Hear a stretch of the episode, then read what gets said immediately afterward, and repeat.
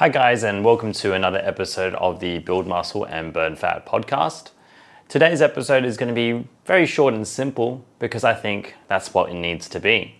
Now, earlier this year, actually at the start of 2023, I released one of our best episodes, which was seven foods to avoid if you're on a fat loss.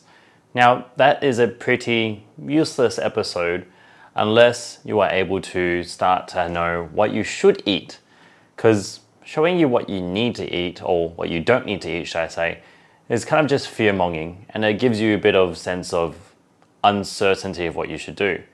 Now, I always say this and I'm going to say it straight up front right now. What I have on my list are things that I've just realized as well. Technically, yes, I am a certified nutritional coach, um, but we always make sure we teach people that you shouldn't be scared of certain foods, even with the foods in the foods you should avoid those are foods that you can still have. Just don't have large portions of it or know when you should have them in different parts of your training season because you're not always going to be in a fat loss. You're also going to be in muscle gain, you're going to be in a festive mode, and it's okay to have these parts of your life at different parts of your year. So, today, what I'm going to show you is the list of seven foods you should have, especially if you're looking to gain muscle. But even if you were to gain muscle or lose fat, these food groups would definitely be part of it. How much you have of it is obviously going to be different, but here's a little tip to the people out there. Even if you are in a so called bulking phase or gaining muscle phase, a phase where you want to put on some weight intentionally, you're going to be eating the same foods anyway, but you're going to be eating different portion sizes of it throughout the day. So if there could be any category of food or seven foods that I could categorize that you should eat more of regardless if you're in a fat loss phase or in a gaining phase.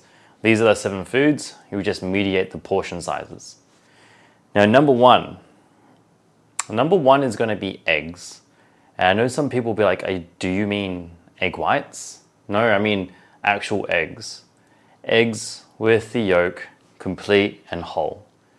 Now, this is a great food because A, it's super good for protein, but it has so much amino acids as well as the fact it can also give you some good immune system boosters as well. Next thing is it's very, very easy to be able to prepare. You could technically boil them and then you could take them to work. I'm not sure if you like to do that. You could fry them multiple ways or scramble them. Very easy to eat, very palatable.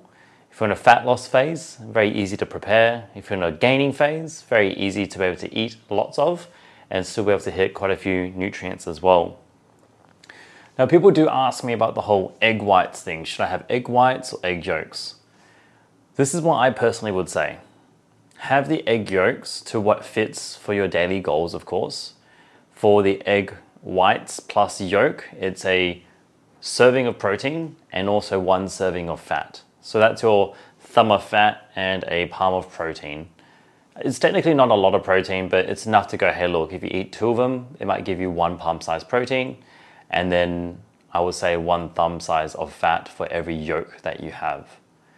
Now, if you feel like one protein, sorry, if you feel like one egg with one egg yolk, which is your thumb size, is going to be okay, but you want more protein out of it, this is where you can start to mix it up with some more egg whites so that you get more protein without just the bland flavor without the yolk because egg whites by themselves, I'm not going to lie, is pretty disgusting. And I want to also make this also a very practical episode. And how I would prepare this would be obviously oiling my pan and then I'd heat it up nice and hot. I'd make sure I'd have my eggs ready and beat them up, put them into the pan and let that kind of fry on one side. This is where you can have a little bit of fun with it. If you have leftovers, you can always put some leftover meat into it to get some extra protein. You can put some cheese on it to make it a little bit tastier, depending once again on your caloric goals or your portion sizing that you have. Add some vegetables. For me personally, I like to have this with kimchi. It just tastes really great when it's warm. And then you kind of flip it over and you have a really nice omelette for you to have in the mornings. Now, for myself, I leave the house at 3 a.m., 4 a.m. sometimes. So this is not super practical. But even for a lunchtime breakfast lunch kind of situation, when I come home roughly around two o'clock, works really well. Give it a go. Maybe it's something that you have in your little menu that you cook up a storm with. Don't even get me started with how you can side it up with some bacon and turkey bacon if you happen to be wanting to save some of those fats. I get the feeling that I'm going to probably get some controversial uh, questions about some of the food selections I have, but I will justify every single thing that I have. So the next one is bread. And I'm like, oh my God, no, Sean, you chose bread? Everyone says bread is bad. I'm choosing wholemeal and sourdough breads. Now, some people will still argue with me and go, hey, look, that's not great for you, but this is my list, so you can make your own TV show or your own podcast and tell me about it all over there, and I won't listen to it. but what I found with having at least sourdough bread, you definitely reduce the amount of volume of white bread that you might have. Your energy levels tend to stay the same, and you don't have huge like spikes of energy and then dips once again like you would with white bread. Now, white bread has its time and place, but personally, I just don't have a time or place for it, ironically. I just prefer having wholemeal bread around the house. And there's several ways that you can have it. So if I'm eating it with my eggs as well, perfect dish right there. If I just need some quick carbohydrates to have before I'm training, maybe an hour before, toast it up and have some peanut butter or some jam. And that's enough to make sure I have enough energy to get me through my workout too. So wholemeal bread, very, very useful. And if not, if I'm really, really lazy, I'll make a sandwich with, yes, eggs, some kimchi, and maybe some deli meats as well, depending if I have that around the house. Uh, we always have some sort of protein, we always have some sort of vegetable like a kimchi. This is just what we do at our house. Do you have to do it? Definitely not, but it's worked for me and it might work for you too. So the next one that we have after this is fruit. Now, I actually hate eating fruit because I hate preparing fruit. So I'm going to give you the practical reasons. If it weren't for my wife, who was very good with her fruit intake, I probably would not have as much fruit as I do now. But I have seen an amazing amount of benefit from energy, even just like muscle growth, and just my body feeling so much better with having fruit and vitamins and minerals. It's all that kind of good stuff. But I'm going to give you the practical ways of how you can get it in. So for myself, eh, like I said, if it wasn't for my wife and her preparation and our actual intent, uh, I probably wouldn't eat as much fruit. The ones that I do tend to eat most of are like grapes, where you can just wash them and eat them and kind of go from there. But other ones, like you have to cut like mangoes, yeah, it's not going to happen for me. Even with apples and pears, because I've uh, I don't want to damage my teeth because my teeth are pretty weak, so to speak. Probably more of a reason for me to eat it. Anyone who's in that dental hygiene or dental area is probably thinking that's the reason why you should eat fruit, especially your apples. Well, maybe I'll think about it after this. But the way that I get my fruit mostly is frozen. And I do this in the mornings when, once again, I'm leaving the house and I don't have time for breakfast. So the night before, I'll make a smoothie. And the best way to do this for me, and there's two ways I'll do it depending if I've got more calories or if I'm in a gaming stage or more of a fat loss phase. Um, I will have my shaker bottle, of course, or my blender bottle, should I say. I'll first put either milk if I want to make sure I get extra calories in, or I just put water if I just want to make sure I'm reducing some calories. Now, probably adds up to probably 100 calories, but across the week, that's 500 to 600 calories that I don't have to do or cut out. Very simple replacement. I put one scoop of protein in this specific order so it doesn't clump. Then I also put in some frozen um, fruit. So this will be a typical blend that we get from Costco, and it has strawberries, dragon fruit, banana, and mango, I think. And it just gives us a great amount of flavor in it too. And I try to choose a quite a neutral protein powder. So I'm just using like Optimum Whey, and this is a vanilla flavor.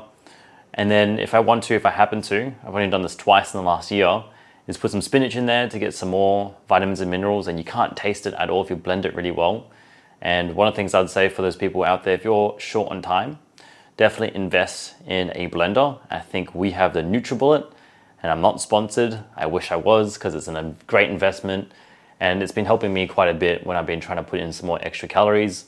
Just be aware if you are happen to be in a fat loss phase that if you are drinking your calories, it's probably going to take away the fact that you may not be feeling full because you're taking away the chewing factor. So just be aware before you cut calories and you're drinking smoothies like this, see if you can replace it with a sit down meal instead. but fruit nonetheless, and that's how I get it. I'll tell you a story actually. So, um, after one of my fat loss phases last year, my Fit by 30, I was craving for one of these brownies that the cafe near my work has. So I bought it, and it was this thick, gooey chocolate brownie, and I ate it, and I kind of enjoyed it the first two bites, and the third and fourth bite kind of felt kind of sickly. It was very buttery, and I said to myself, like, man, this actually tastes horrible compared to just the organic strawberries that we get from the farm near our house. And I thought to myself, oh shit, I just wasted some calories eating this disgusting, well, it was actually delicious, but this over, overly indulgent brownie when I'd rather I would just have a smoothie, oh sorry, a strawberry from the organic farm instead. And that way, it really kind of just rewired my brain. And as you can probably hear, the foods that I'm choosing are, are mostly less processed based foods. So if you haven't done this kind of like elimination diet to actually rewire your brain to eat more processed or less processed foods, you'll feel an amazing difference once you have and food starts to taste different and you start to value things like strawberries instead of a chocolate brownie. Trust me. It sounds weird, I know, but it's a true fact. From speaking from experience. Now the next one I've got is a category. I try to not make this so broad, but I didn't want to make it so specific where you'd be like, well, I can't eat that. But coming from the background of myself being in a fitness industry, and for those of you who are listening to this and have never seen me, coming from an Asian background, lean proteins is definitely one of the things that people underconsume. And I always say that is believed because most Asian populations didn't have the costs to be able to eat all proteins. And my mum would tell me about stories when growing up, you'd be lucky to get a chicken frame once a week and everything was mostly canned fish, rice, and vegetables. So I think that is still the, the root cause for why you know, Southeast Asian or most Asian countries do not consume a lot of lean meat unless it's mostly pork, because from my understanding, it's very cheap to be able to feed a pig compared to other animals. So I do recommend a lot of people to eat lean proteins and lean meats. And this could be your fish, your chicken breasts, chicken thighs, turkey, beef of any kind as well. But try not to deep fry it first of all. Very, very prominent when you're in Southeast Asia. And notice I didn't say things like pork and lamb because those ones tend to have a little bit more fat. But if you can hit those five over there and try and rotate them, like coincidentally, there's five of them and there's you know, Monday to Friday, so you can have doubles on certain days. But how you're you going to cook this is going to be up to you. For what we do here at my house, if it's beef mince, very easily, we'll just turn it into taco seasoning. If we're gonna stir fry it up with some veggies and everything, for me personally, I put a lot of garlic, ginger, chili, soy sauce, and fish sauce, and kind of let it um, caramelize it with that, and then put some vegetables in to give it some extra flavor. Stir fry that in within the same pan, and you have a great dish from there as well. But how you cook things is going to be a really good indicator of how you're going to enjoy it. And for me personally, of course, like you hear, I try not to put too much sauces that have high calorie values into it. So I'm not deep frying things, there's no panko crumbs or anything like that. We do do that sometimes, we do have fun here, I swear. But we mostly try and use things like soy sauce, fish sauce, and a really easy one would be things like a uh, fish sauce, hoisin sauce, and even maybe some honey as well to kind of give you that sticky taste. And then you can kind of grill it from there as well. I need to probably get you some actual recipes. So if you haven't already, please join the free Facebook group that I have, and I'll put the description box, I'll put the description link, should I say, into the description box. I said that wrong, but we'll go with it. And you know what I mean. Join the Facebook group, and I'll share some recipes there. That's a free Facebook group where I just want people to be able to have a community and have a chat because with podcasts, it's a one way conversation mostly. And I want to have conversations with people who are like minded and who are listening to me and want to ask more questions about it. So make sure you join that group. I'll accept you in. It's a private one, so not anyone can just join. Um, make sure you answer the questions because if there's absolutely nothing and it's all blank, I will definitely decline you thinking you're going to advertise or be a bot. All right, so we've got through the lean meats. Now, vegetables, very easy for me personally. There's two ways I do this. The lazy way is getting a bag of frozen vegetables, and I usually just get the peas, corn, and carrot complex mixes, and I leave it inside the freezer. I get a scoop of it, put it into my lunchbox, put my meat protein that I have left over from dinner, and then put it back into the fridge.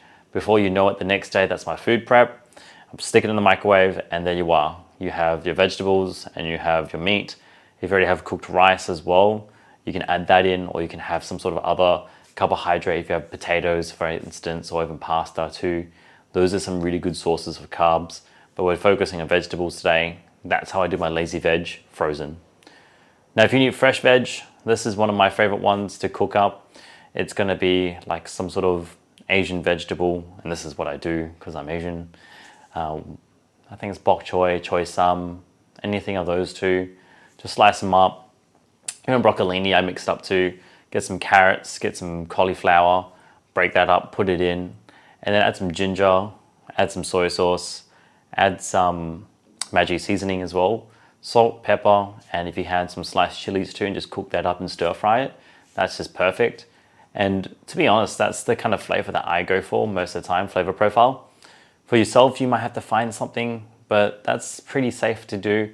Even for vegetables, we're not too fancy here because when you have once again gone through this process, fresh vegetables taste really sweet, really delicious too. So I'm not lying. Why would I lie anyway? But this is also my flavor profile, but don't get me wrong, I'm not a freak.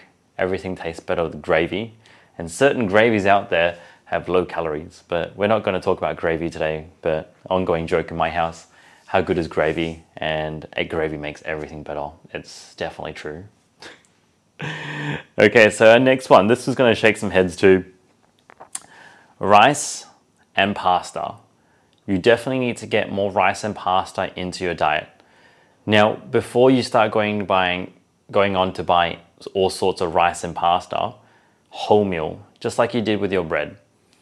Now, for rice, look, I know that everyone does not like brown rice. Not everyone likes it. I do personally because it has more chew factor, it tastes better, um, and I actually feel better as well because I relate a lot of my foods to how it makes me feel as opposed to what I think I need, which is why I don't eat burgers every single day because it makes me feel lethargic. As much as I love it, that's something that you just tend to do when you're older. You tend to want to feel good, not just feel like shit. So, loud car outside. Hope you guys didn't hear that. So, when it comes to rice, I actually say basmati rice because this one here has low GI and you can still eat a good amount before it makes you uh, full and it doesn't have that many calories compared to but one palm size serving or one no one fist size serving gets you pretty far that takes us one carbohydrate for those people who are following my hand portioning methods. But if you're doing it by calories as well, it's actually not that bad. Depends on which method you're using, but I still think that rice is worth having. Carbohydrates are not bad, especially if you're choosing better ones as well. Now, the last part of that one was pasta. You can get really good pastas out there which have really good protein and carb ratios. Now, some people will say, well, the pasta that has high protein doesn't taste better, but it could be a lot worse if that's your biggest problem. Because if you're going to continue eating the pasta that has high amounts of carbohydrates and low amounts of protein, then that means you have to make a sacrifice of eating less of it because of serving size, or you're going to have to eat more protein, which is going to be more boring or harder for you for digestion wise. So choose which one you want to go with, but you have to make sure that you stick to your guns on why you're saying it. And I'm saying it because if I can eat protein pasta, that means I can reduce the amount of meat that I'm eating, which makes my stomach feel a little bit better. So I can sacrifice a bit of the fact that it's not as good as normal pasta, it's not as soft, but hey, it makes me still feel very good and I get to eat less volume of meat because I realize that sometimes more meat makes me more tired. So the ones that we tend to choose, we do have some of the pasta brands in Australia where it's like a red lentil and actually it's not too bad if you boil it a little bit longer. I feel like a hypocrite when I say this, but yes, when you boil it a little bit longer, it tastes better. But sometimes you kind of have to overcook it. I'm sure someone's listening to this podcast shaking their head, going, That's not the way you do it. But I don't care because it still tastes good. And I mix it up with some vegetables and a little thing that I guess I'm not sure if people out there do this, But when you're sick in an Asian household, you have chicken stock, pasta, and some vegetables, like literally just peas in it, and it's like the perfect soup to send you back to sleep once you've got a cold or something. But I still eat that in a wintertime meal. Good for muscle building too.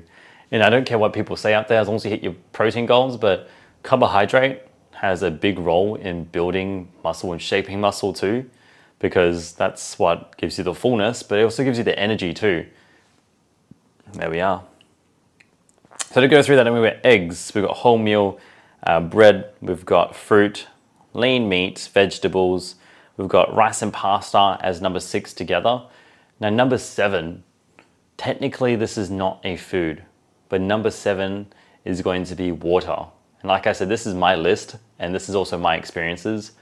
I'm horrible with drinking water, but I have realized that the more water that I drink, or closer to the required amount of two, li- two liters to two and a half liters, I feel better, I recover better, my skin's better, my joints don't creak as much, and just training overall is so much more constructive as well.